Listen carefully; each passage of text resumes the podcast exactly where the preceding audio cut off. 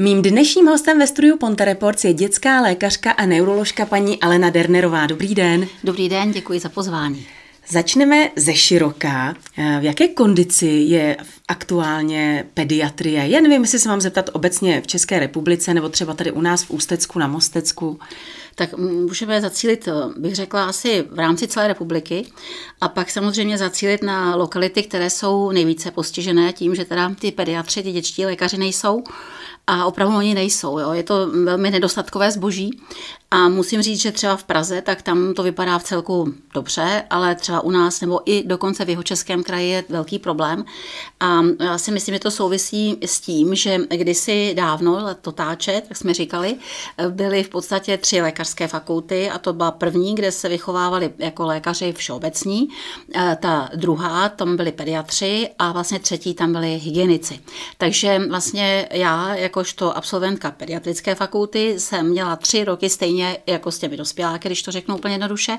A pak jsme tři roky již teda vlastně eh, fungovali pouze teda v Motole, kde byli dětští pacienti a na ty jsme si zvykli. A teď vyjdou všichni se všeobecným vzděláním, i když jakoby ta motolská je jakoby zaměřená na ty děti, ale hm, prostě té praxe je tam málo. A teď se ty děti všichni bojí.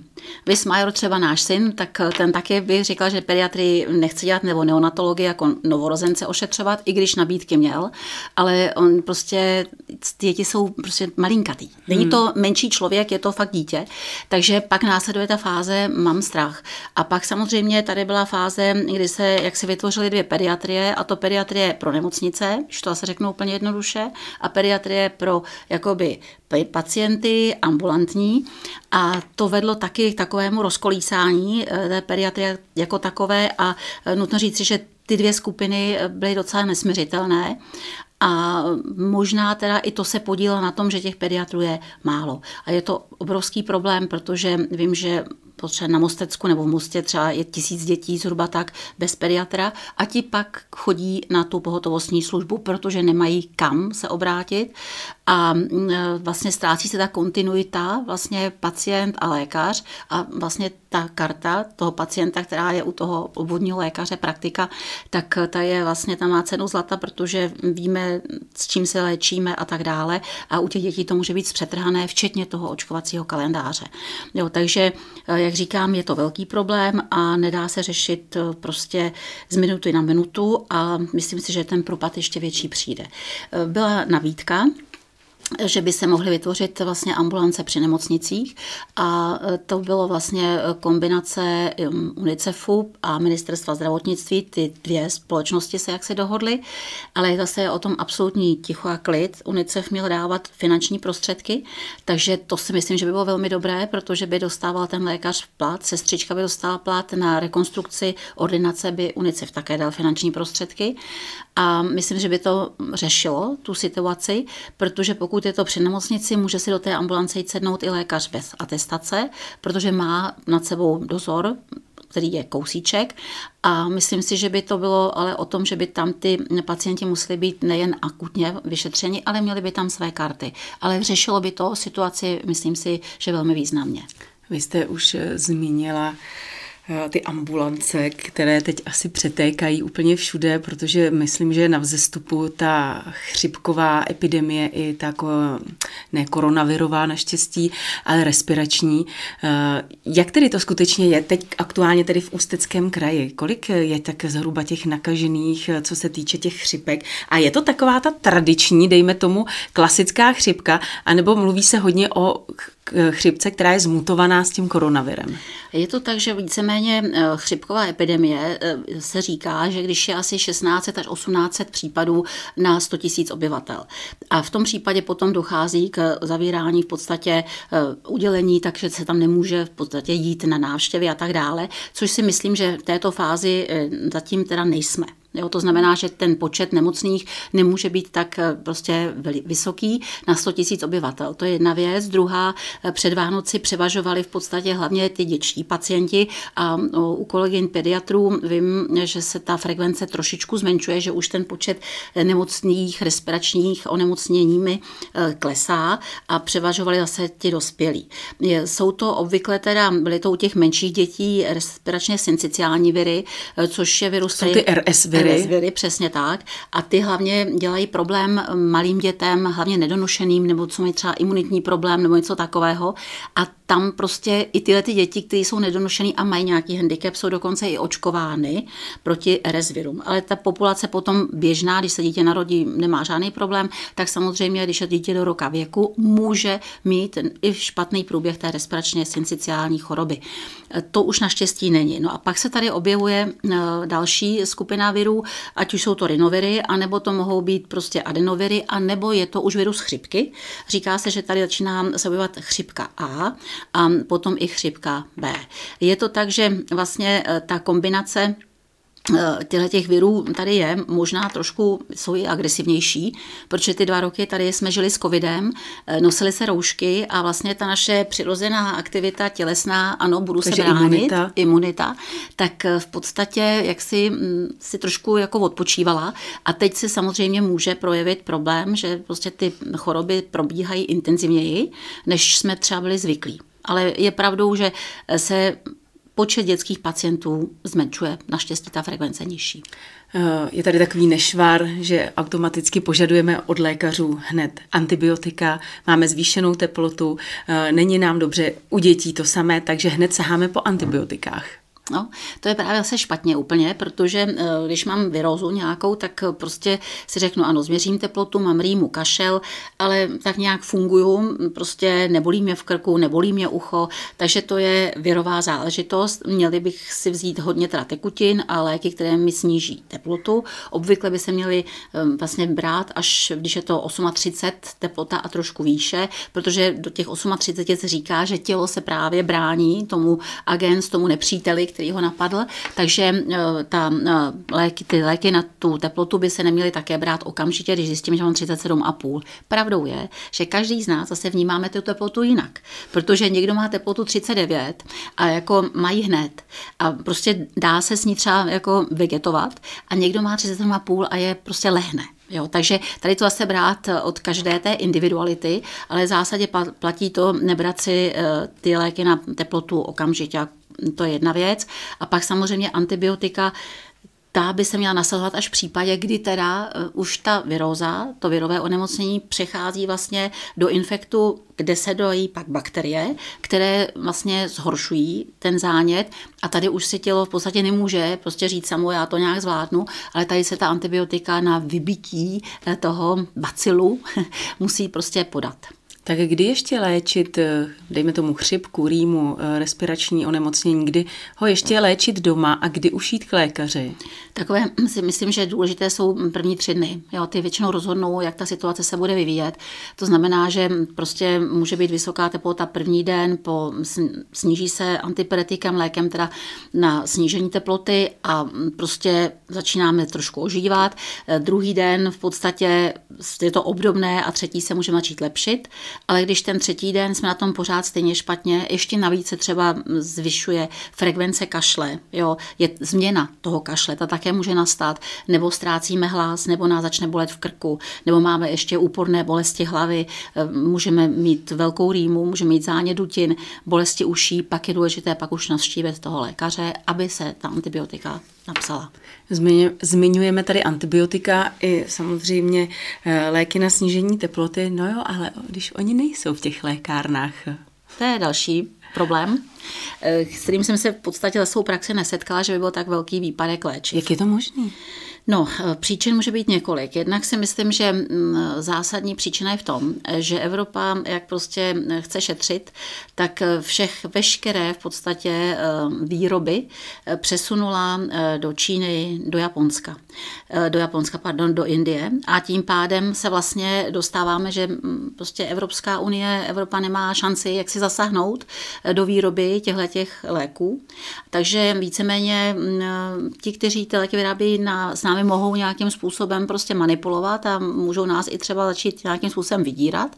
Když my dodáme, vydáte, a nebo se zvýší cena toho léku, který v podstatě je levný, takový antipyretikum, tak znamená to teda přesun výroby směrem teda mimo Evropu, kdy tady pak třeba už ty léky jenom balíme Pak je tam otázka, si myslím, i toho, že tady převažují v České republice řetězcové lékárny. Máme tady v podstatě řetězce a ty řetězce prostě třeba nemohou tak pružně reagovat na to, že mi tady něco vypadlo. Jo, protože když to byla lékárna domácího typu, tak eh, ten lékární věděl, kolik lidí tam chodí a tak dále. A když viděl, že se tam zvyšuje frekvence lidí, kteří tam nejsou běžnými štamgasty v té lékárně, tak prostě říká, tady je něco v nepořádku a přesně si prostě řekl, ha, dochází mi to a to a mohl na to pružněji reagovat. Takže si myslím, že to je další věc. Tak a pak je to otázka surovin, které mohou teda vypadnout a, a nebýt. Takže eh, je ta situace zapříčena asi těmi těmito fakty, ale je tam, je, ten výpadek je nebývalý a týká se vlastně i antibiotik a to těch základních, které dáváme tehdy, když v podstatě mám zbolí v krku, tak první volba většinou byla penicilín.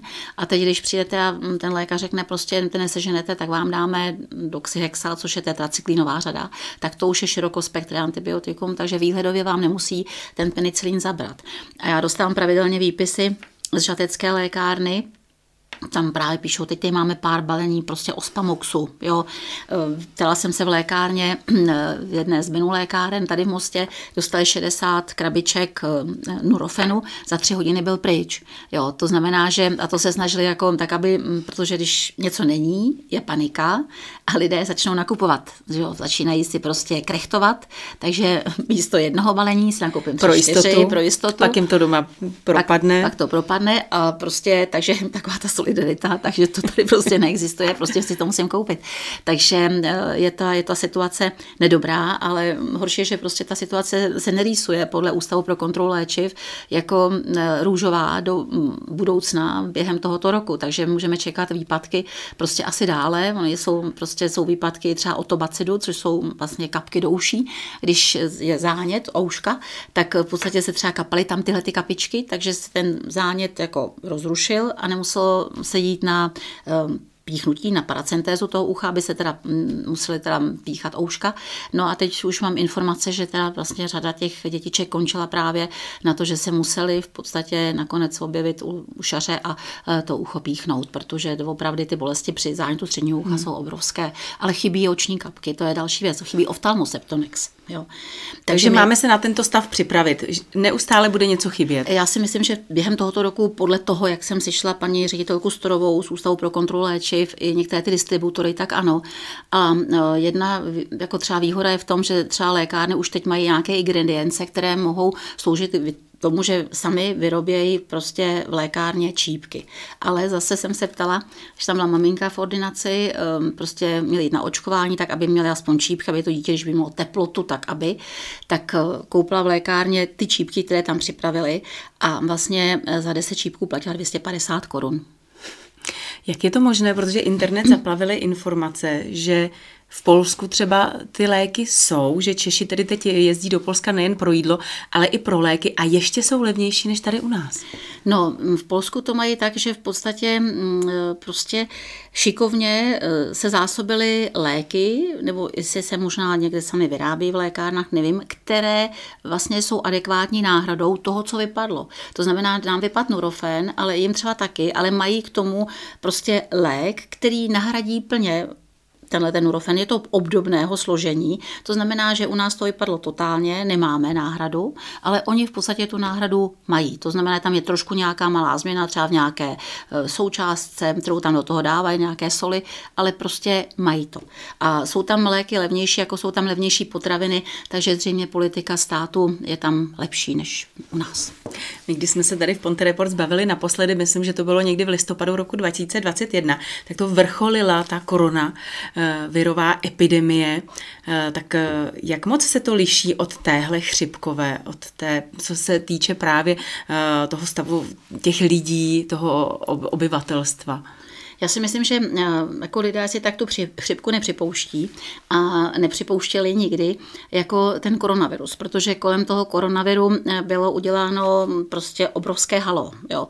Bylo to něco nového a v podstatě možná částečně pak i bylo i zneužito toho strachu lidí k tomu, že prostě se všichni strašně báli a mm, prostě ztráceli i tu imunitu tím stresem a strachem. Takže když se řekne, máme tady chřipku, tak si to všichni říkají, tady prostě ta chřipka a je. to skutečně taková brnkačka, ta chřipka? No brnkačka to není, stejně jako jsou v podstatě lidé, kteří jsou ohroženi třeba koronavirem více, jedna skupina, která má třeba, eh, jsou to astmatici, jsou to obézní lidé, diabetici, lidé, kteří mají onemocnění srdce, tak obdobně tito lidé jsou více samozřejmě ohroženi chřipkou a můžou skončit stejně jako u toho koronaviru. To znamená, že tady bych třeba doporučila u těchto rizikových skupin skutečně, aby se očkovali proti té chřipce.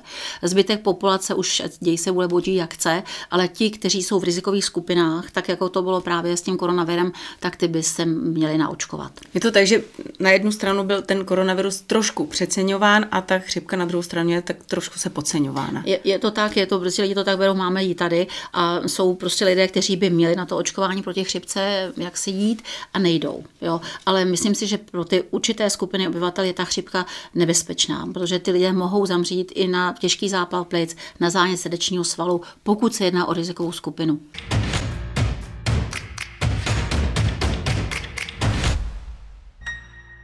Když jsme se tady bavili naposledy, tak velkým tématem bylo očkování proti covidu u dětí, což jste zásadně odmítala.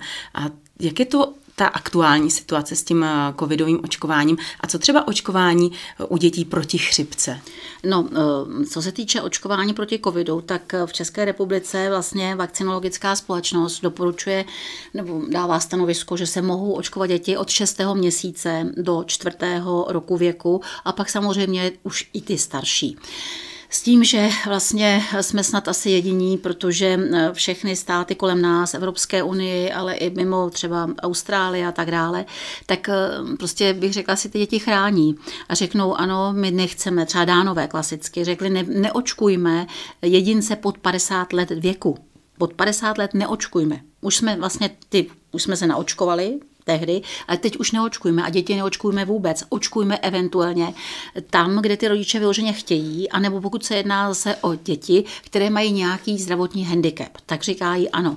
A tak je to prostě, mám prostě ze všech koutů, se říká Evropy, kde teda v podstatě eh, ve, ve Finsku, obdobně v Dánsku, to jsem teď říkala, Belgie také nedoporučuje očkování dětí. Prostě jako mm, za mě si říkám, že očkovat děti od 6. měsíce eh, prostě vakcínou vakcínou, genetickou vakcínou, eh, která není ještě plně prostě vyzkoušena, eh, je nezodpovědné. A v podstatě toto stanovisko dává vakcinologická společnost, což je vlastně určitý spolek lidí, kteří ale nemají právní zodpovědnost. To znamená, kdyby se něco stalo, tak tu právní zodpovědnost ponese ten lékař, který očkoval. A už teď jsou známy různé komplikace po tom očkování, nežádoucí účinky. A proto vždycky apeluji prostě na ty rodiče, kteří prostě jsou informováni informování jednocestně. Jo, nechte, bude to super, je to bezpečné, je to efektivní, ale ono to tak nemusí vždycky být. A u těch dětiček, u třeba co se týče do roka věku, tak ty prodělává nebo procházejí očkovacím schématem, které je u nás dosti teda bohaté, bych řekla. A e, jak zařadit do toho ještě očkování proti koronaviru, to si nedovedu představit. A co to očkování proti chřipce u dětí?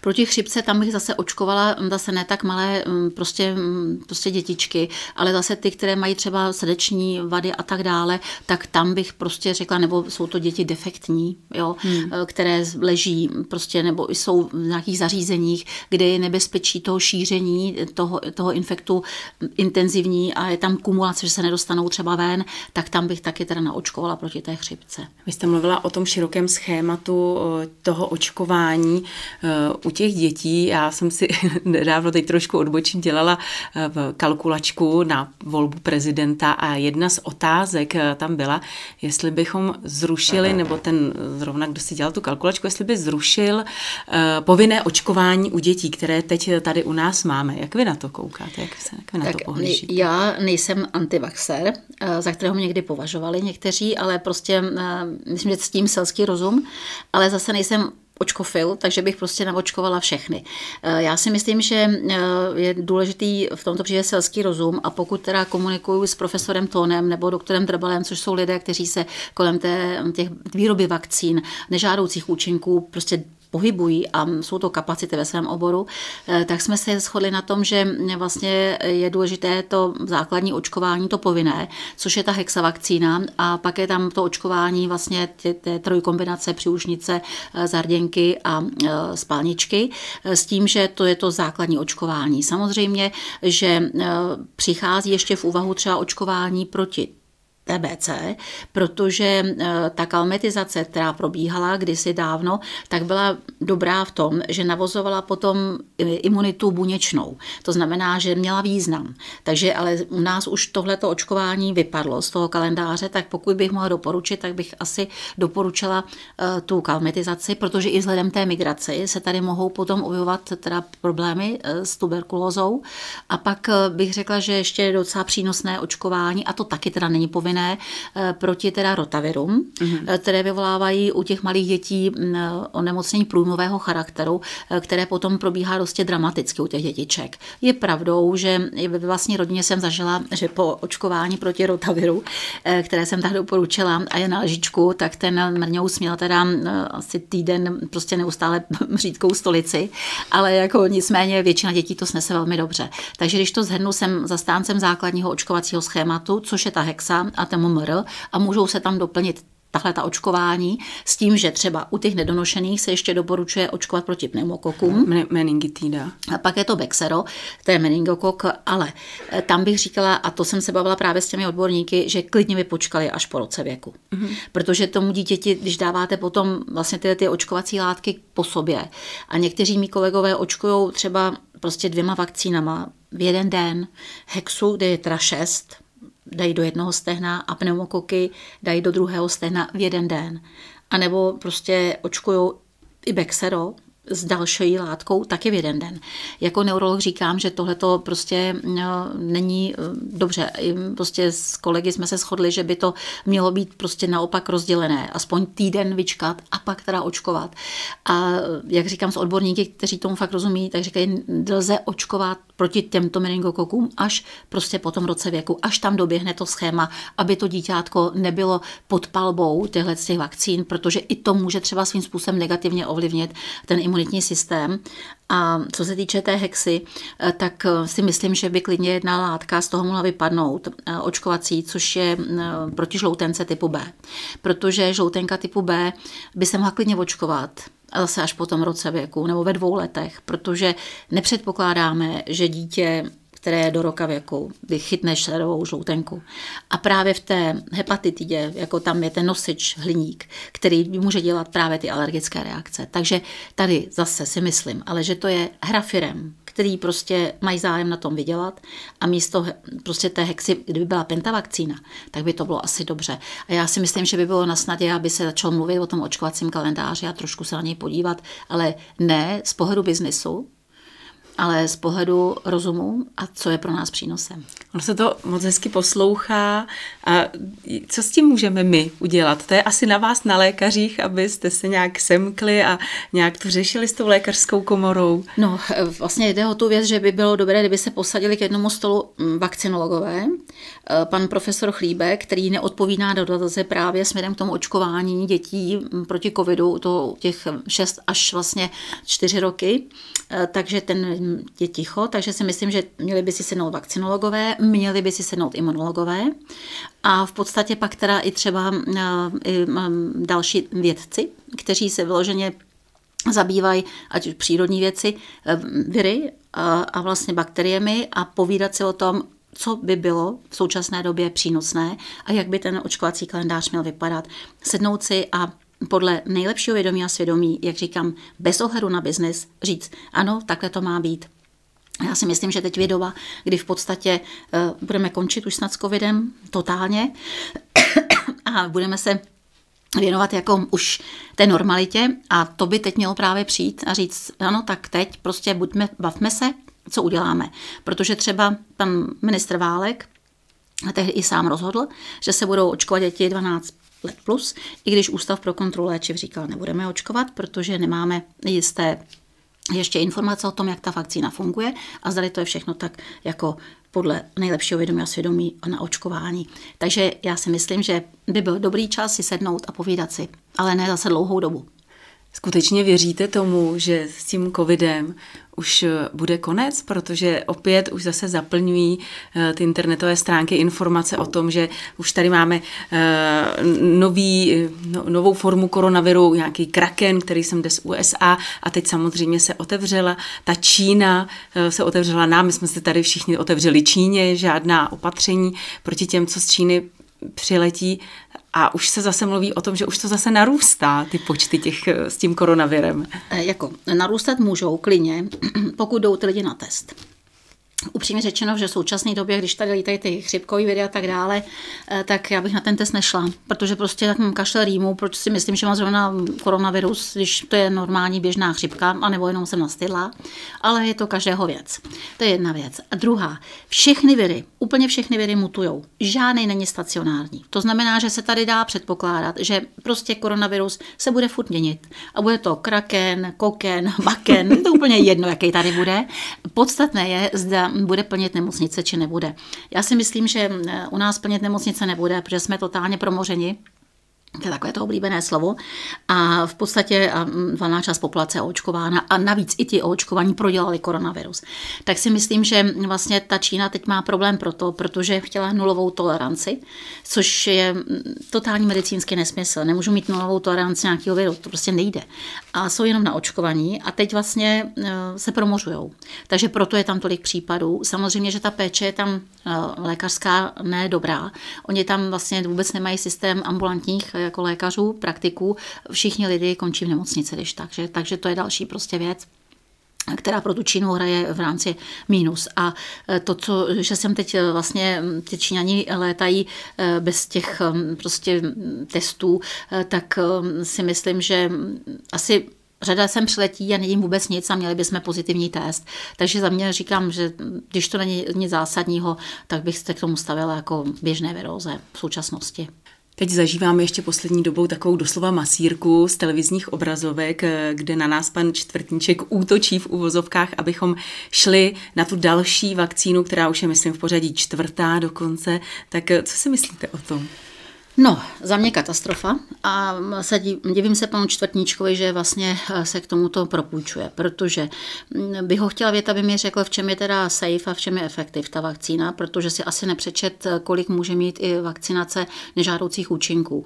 Eh, jak říkám, první, druhá dávka ano, ale ta třetí a čtvrtá v podstatě nepřináší benefit. My dostáváme v podstatě od profesora Duška z Ústavu vlastně zdravotnických informací pravidelně denně denně informace o tom, kolik lidí onemocní nebo je pozitivně prostě vytřeno ten koronavirus, to řeknu úplně lidově. Takže když uvedu příklad, prostě je tam, dejme tomu, 650 lidí pozitivně testovaných s tím, že eh, ty, kteří jsou neočkovaní, tak jich je třeba 150.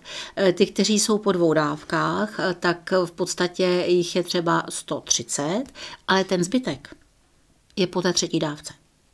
Takže když se sečte třetí dávka s druhou dávkou, tak vychází ty neočkovaný jedna třetina a dvě třetiny s tím očkováním jsou opět nemocní.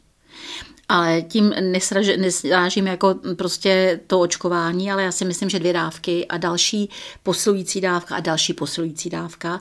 Navíc ta posilující čtvrtá má snad dvouměsíční efektivitu a musíme se ptát, co nám to přinese do budoucna. Je to genetická vakcína a jak sám pan profesor Primula sdělil v rozhovoru pro českou televizi, tak eh, vlastně řekl, že tyhle ty eh, genetické vakcíny mRNA se testovaly vždycky jenom do té doby, než byl koronavirus, na nemocné populaci. To znamená na těch, kteří mají nádorová onemocnění, nikoliv na zdravých lidech.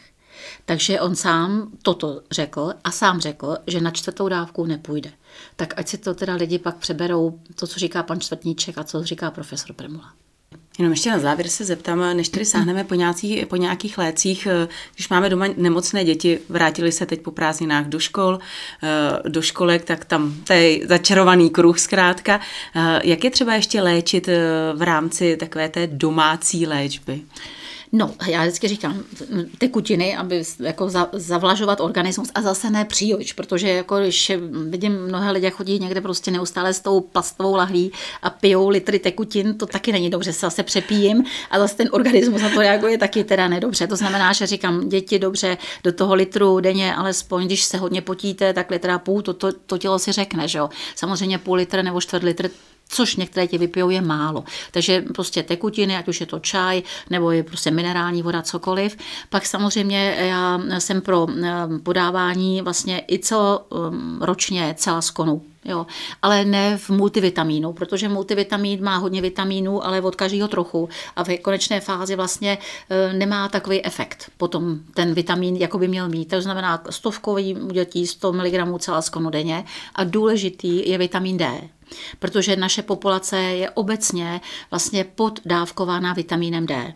Takže a vitamin D je dobrý právě na vytváření imunity, je to dobrý imodulans a je to lék, který právě zvyšuje naši obrany schopnost. A ten se musí také brát dlouhodobě. To znamená kapka toho vitamínu D denně, když ten je na předpis a nemají ho k dispozici rodiče, ať koupí třeba Baby D, kde se dávají dvě kapičky denně. Jo? To znamená, že toto dávat a v podstatě jíst ovoce a zeleninu. Vitamíny. No, takže vitamín a hlavně hýbat se, protože to je taky důležité, když mi nic není, měla bych chodit venku, nesedět u mobilu a trošku prostě provozovat nějakou fyzickou aktivitu, protože fyzická aktivita znamená také prostě určitým způsobem obrany schopnost. Vysokolové říkali v zdravém těle zdravý duch.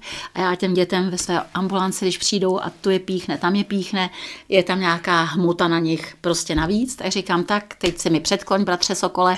A prostě bratře Sokol se předkloní a nedotkne se ani země, protože je zkrácený.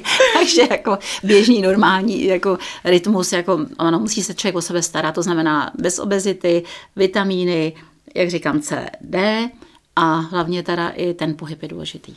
Paní doktorko, já vám moc krát děkuji za návštěvu, děkuji za váš čas a samozřejmě ještě do toho nového roku přeji hodně štěstí a hodně, takhle, málo pacientů. Jo, děkuji mnohokrát, také přeji vám a úplně všem v podstatě uh, hodně zdraví, štěstí, ať se máme rádi a uh, ať se lidi neděsí, už to tady bude pořád jenom lepší. Děkuji moc a hodně štěstí. Děkuji. Mým dnešním hostem ve studiu Ponte Reports byla Alena Dernerová.